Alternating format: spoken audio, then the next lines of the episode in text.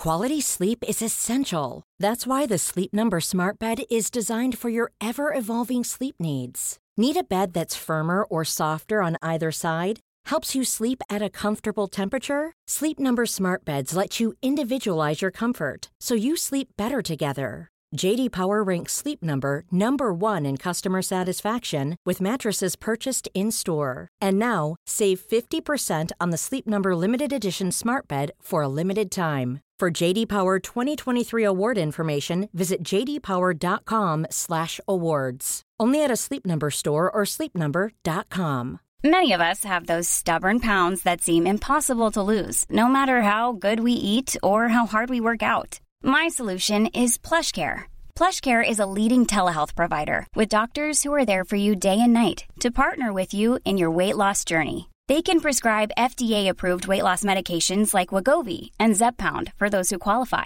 Plus, they accept most insurance plans. To get started, visit plushcare.com slash weight loss. That's plushcare.com slash weight loss. The New Statesman. I'm Ido Vock, Europe correspondent in Berlin. I'm Megan Gibson, foreign editor in London. I'm Katie Stallard, Senior Editor, China and Global Affairs in Washington, D.C. It's Thursday, the 27th of April, and you're listening to World Review from The New Statesman, a twice weekly international news podcast.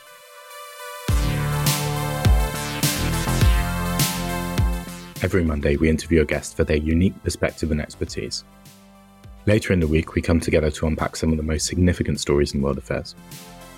A delicate three day ceasefire in Sudan has allowed some foreign countries, including the UK, to evacuate their nationals after intense fighting broke out in the country on the 15th of April. Madam Deputy Speaker, the situation in Sudan is extremely grave. More than 427 people have been killed, including five aid workers. Over 3,700 people have been injured. We discuss how the country reached this point and how the conflict might develop. And Florida Governor Ron DeSantis' presumed bid for the US presidency appears to be coming apart before it's even officially begun. Does DeSantis still have a chance of winning the Republican nomination over Donald Trump? We reject the culture of losing that has infected the Republican Party in recent years. In Florida, we know that there is no substitute for victory, and when we have. Thank you for joining us. Let's begin.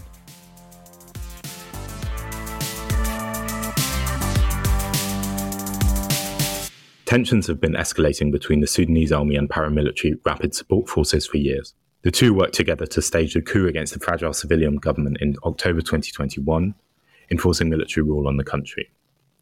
But in the 18 months since, the leaders of the two factions, the army's General Abdel Fattah al Burhan, who is Sudan's de facto leader, and his former deputy, the RSF's General Mohammed Hamdan Dagalo, more commonly known as Hemedti, have been locked in an increasingly bitter power struggle which erupted into war this month. Megan, you've written a piece about this. Can you perhaps just give us a bit of the recent background and history of civil conflict in Sudan and just walk us through how these tensions erupted into what seems to be pretty much a civil war? Yeah, definitely. So you could go back decades to talk about the roots of this particular conflict. But I think a natural place to start would be April 2019, in which that was a time when a popular uprising in the country overthrew the autocrat Omar al Bashir, who had been ruling for 30 years. And there was weeks, weeks of protests before that happened. And the two generals you mentioned before, General Burhan, who heads up the Sudan Army, and Hemedti, who heads up the paramilitary, the RSF, were working together to help overthrow that, even though they were once allies of Bashir. So after that, a civilian government was put in place, mostly backed by Western allies. But in October 2021, General Burhan and Hemedti worked together to stage a coup against that civilian government, which was quite weak and ineffective. Since then, the country has been run by General Burhan with the support of Hemedti, but tensions have been growing between the two. There's been a power struggle over who actually controls the country. So in December 2022, both generals reluctantly signed a Western backed framework agreement, which gave them a timeline to transition to a civilian led government, which would see both of the generals cede some of their power to civilian political parties. But that agreement had a rapid and somewhat arbitrary timeline of this April, this month, to coincide with the four year anniversary of the overthrow of Bashir and also the end of Ramadan was the time when the democratic transition was supposed to be complete. That didn't happen. There was an April 11th deadline that came and went with no one signing.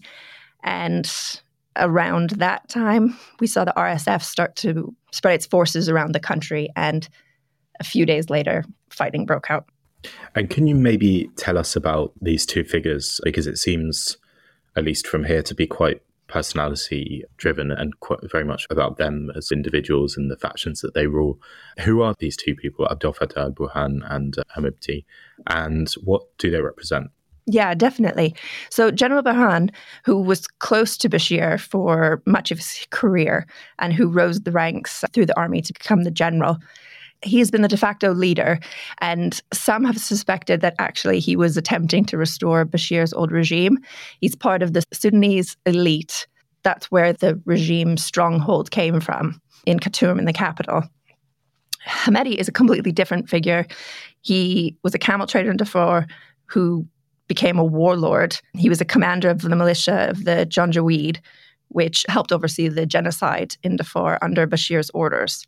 And the Janjaweed evolved into what is today now the RSF. So he's had a very significant evolution throughout his career and has really risen in power.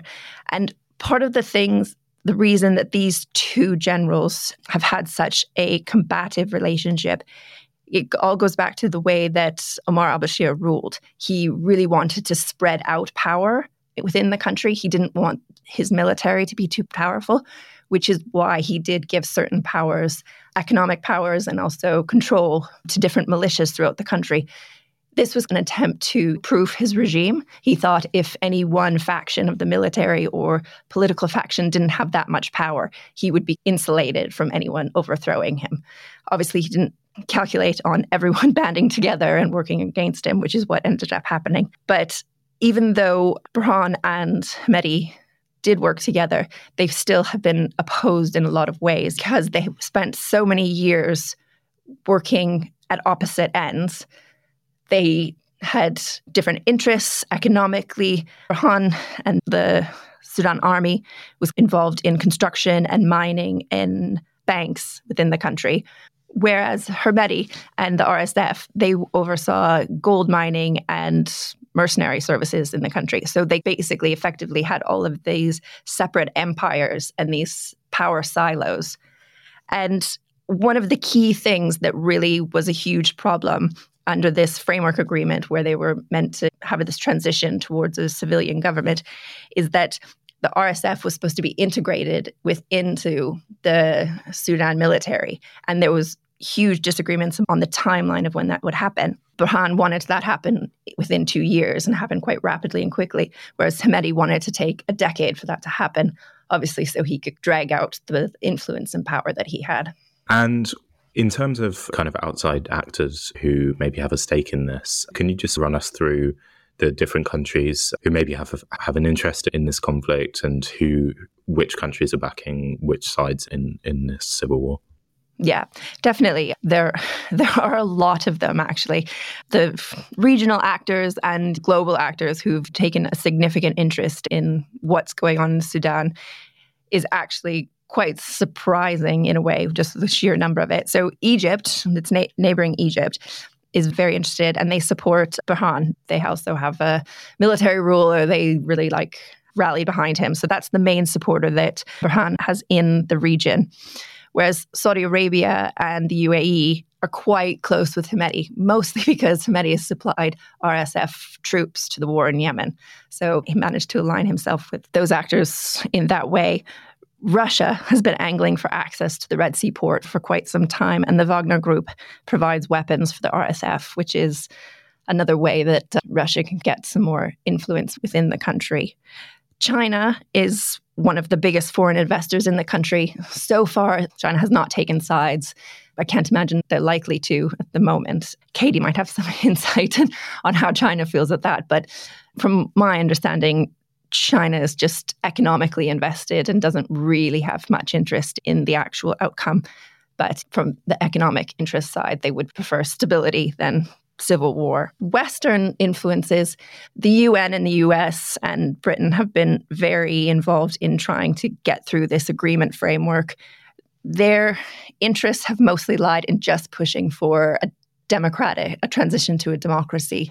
But there's been a lot of criticism of the West in general and the US and the UN in particular of not really acknowledging the reality on the ground and the sheer complexity of the situation. And especially with this rapid timeline that left really no time whatsoever to resolve some pretty long standing and complex grievances. That's really, I think, contributed to obviously a lot of the suddenness of this outbreak of fighting.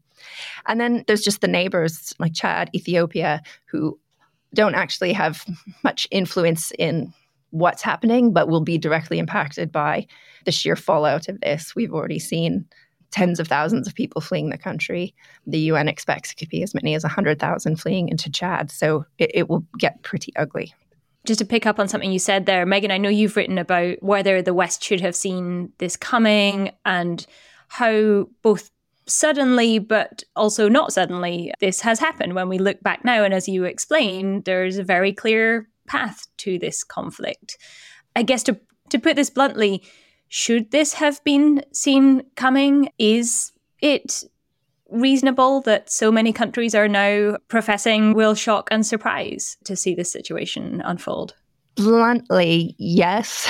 A lot of countries and international actors should have seen something coming. Maybe not the scale or the sheer brutality of what we've seen so far, but they definitely should have seen that there were hostilities that were increasing and that the situation and talks were rapidly breaking down. There's been a lot of talk about the UK evacuation and whether then it's been responsive enough or quick enough or what British citizens are owed by their country, whether they ordinary citizens, not just diplomats, should be helped out of the country.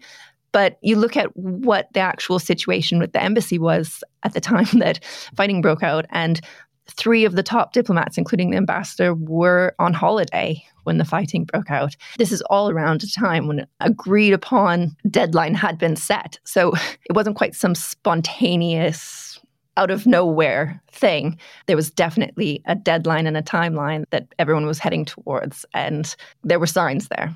Thanks so much. I'm sure we'll come back to this story Wherever you are in the world, if you're interested in global affairs, you can subscribe to The New Statesman in digital, in print, or both from as little as £1 a week. That's 12 weeks for just £12. That's €1 Euro a week in Europe and just $2 a week in America. Just go to www.newstatesman.com slash podcast offer.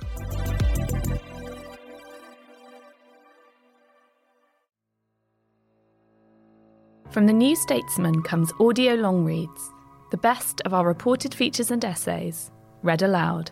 The expensive house that sucked up a lifetime's wages became the savings account, the pension, the inheritance. That wealth is now beginning to dissolve. Featuring writing from our authors, including Will Dunn on the Great Housing Con, Why the Coming Crash Will Rewrite the Economy. Sophie McBain on what's behind the surge in adult ADHD diagnoses. It's not pure coincidence that ADHD diagnoses have risen alongside the internet's attention economy, a vast infrastructure that has been designed to capture and monetize people's focus. And Karl Ove Knausgaard on why the novel still matters. The poet Rainer Maria Rilke once wrote that music could lift him up. Of course, there's nothing remarkable about that, only he then added, and put me down somewhere else. I recognise that quote so well especially when it comes to literature. Ease into the weekend with our audio long reads, published every Saturday morning. Just search Audio Long Reads from the New Statesman, wherever you get your podcasts. Planning for your next trip? Elevate your travel style with Quince. Quince has all the jet setting essentials you'll want for your next getaway, like European linen premium luggage options, buttery soft Italian leather bags, and so much more. And it's all priced at 50 to 80% less than similar brands. Plus, Quince only works with factories that use safe and ethical manufacturing practices. Pack your bags with high-quality essentials you'll be wearing for vacations to come with Quince. Go to quince.com slash trip for free shipping and 365-day returns. Life is full of what-ifs. Some awesome, like what if AI could fold your laundry? And some, well, less awesome, like what if you have unexpected medical costs? United Healthcare can help get you covered with Health Protector Guard fixed indemnity insurance plans. They supplement your primary plan to help you manage out of pocket costs. No deductibles, no enrollment periods, and especially no more what ifs. Visit uh1.com to find the Health Protector Guard plan for you. There's never been a faster or easier way to start your weight loss journey than with PlushCare.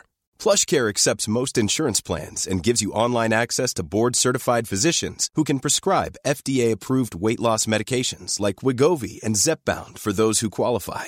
Take charge of your health and speak with a board-certified physician about a weight loss plan that's right for you. Get started today at plushcare.com slash weight loss. That's plushcare.com slash weight loss. plushcare.com slash weight loss.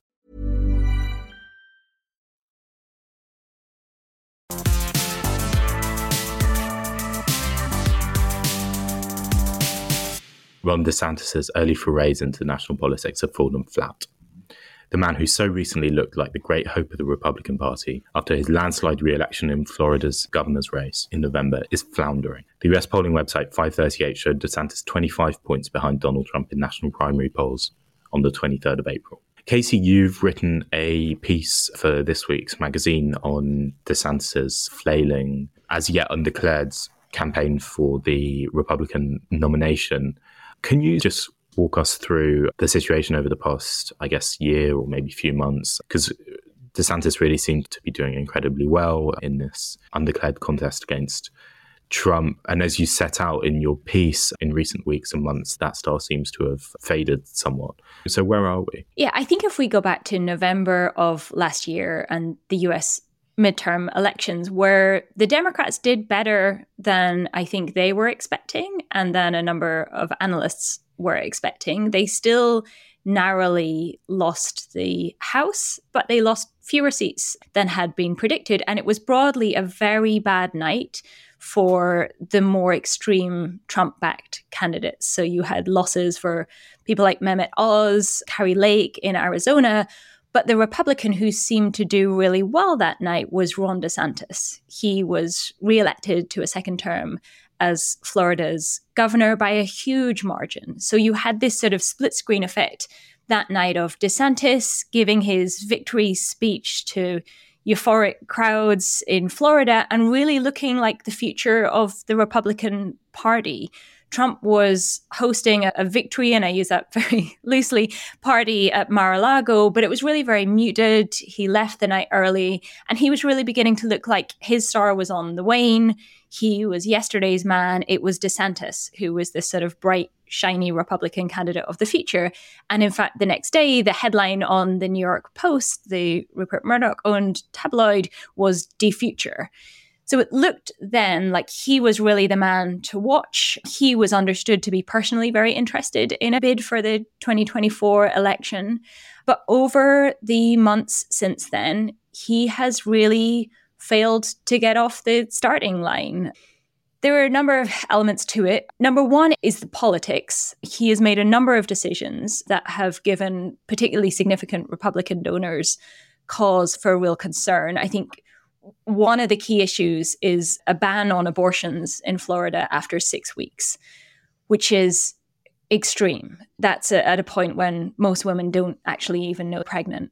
And it's not popular nationwide. The polls consistently show a majority of Americans, generally around six in 10, want abortion to be legal in most circumstances. So that might play well with the sort of extreme right wing and perhaps with sections of the Florida electorate, but that's catastrophic politics nationwide. And we've seen that as a real issue that has helped Democrats. It helped in the midterm elections.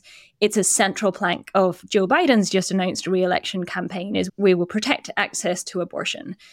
So that caused a couple of significant donors. One was the billionaire Thomas Peterffy, who told the Financial Times that he was putting his donations to DeSantis on hold because of his stance on abortion and because of his stance on other social issues like book banning, like book banning.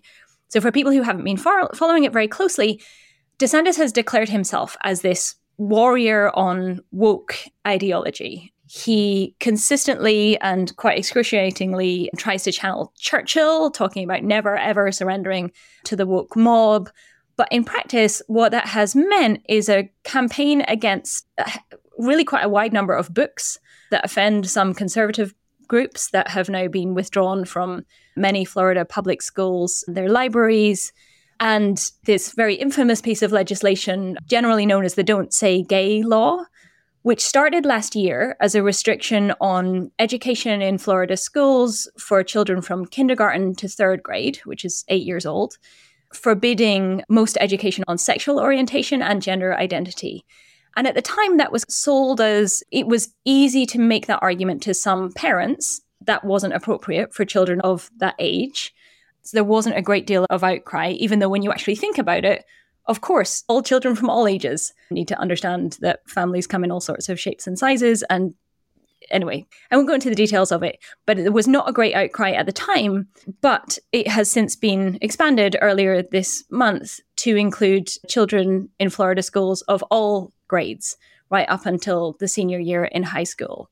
So that is a really dangerous road to go down if you're preventing teachers from being able to talk about sexual orientation, gender identity, right up until the end of high school.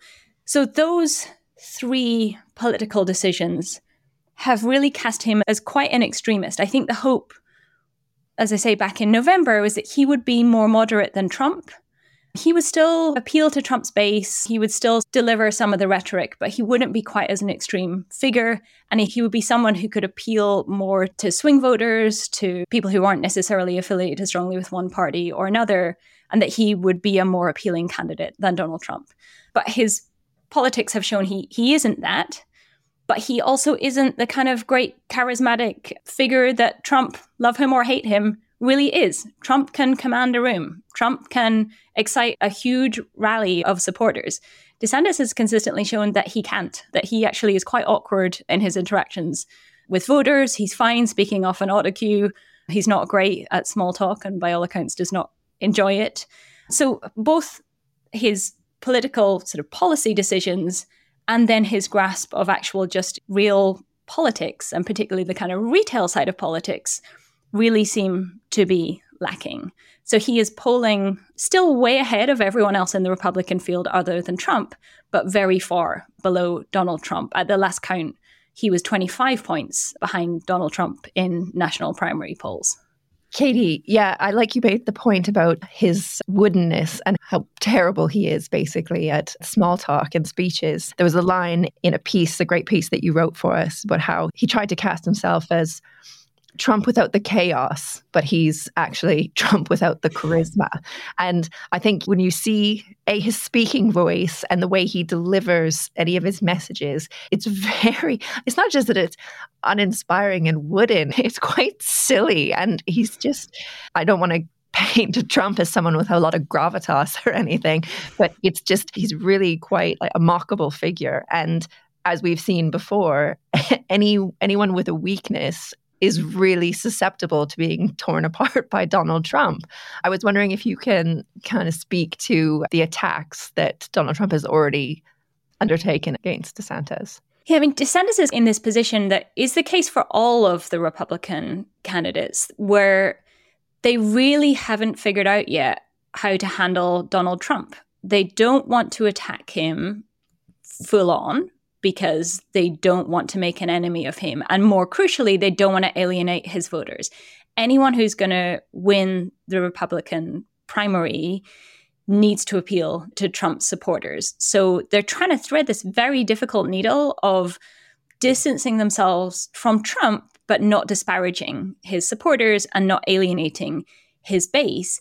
And absolutely counterintuitively, Trump's criminal cases, since he was charged with 34 felony counts at the beginning of April in a New York case, have really helped him. He had been looking pretty uninspiring before that. His polling numbers were fairly consistent, but he wasn't surging.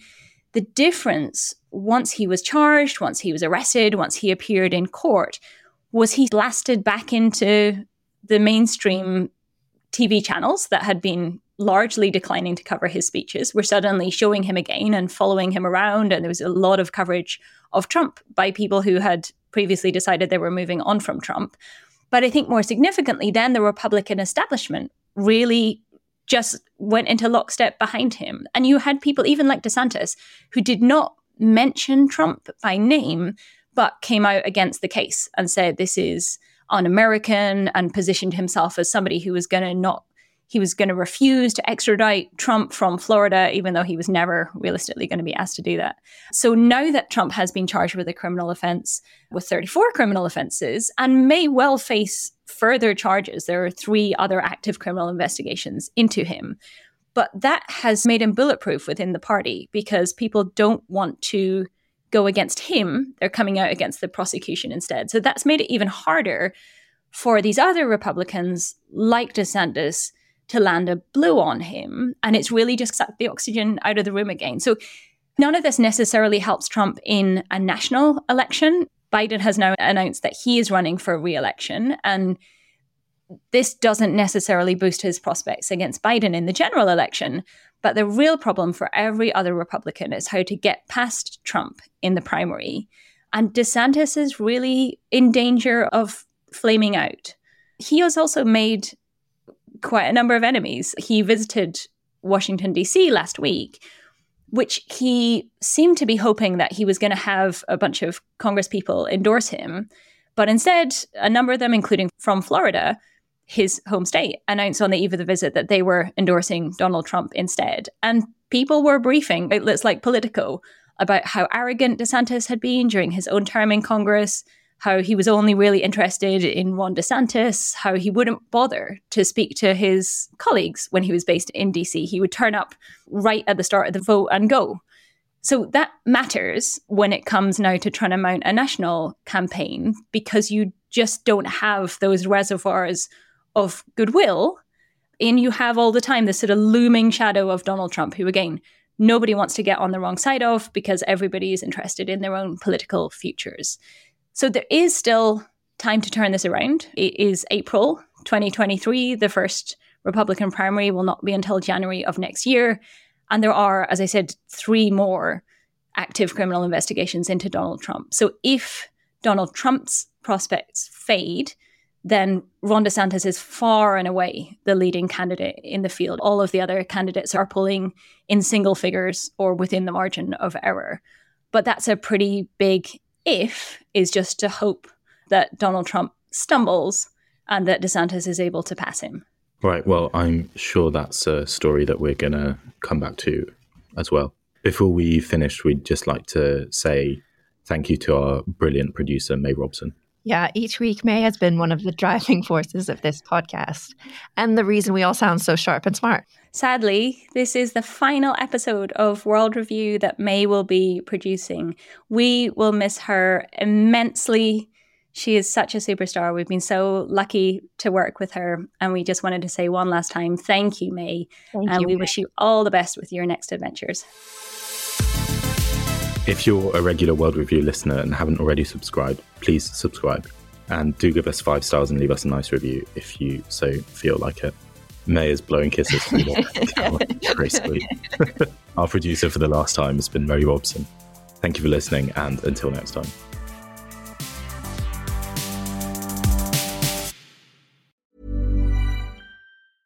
Even when we're on a budget, we still deserve nice things. Quince is a place to scoop up stunning high-end goods for 50 to 80% less than similar brands. They have buttery soft cashmere sweaters starting at $50, luxurious Italian leather bags, and so much more. Plus, Quince only works with factories that use safe, ethical, and responsible manufacturing. Get the high-end goods you'll love without the high price tag with Quince. Go to quince.com slash style for free shipping and 365-day returns.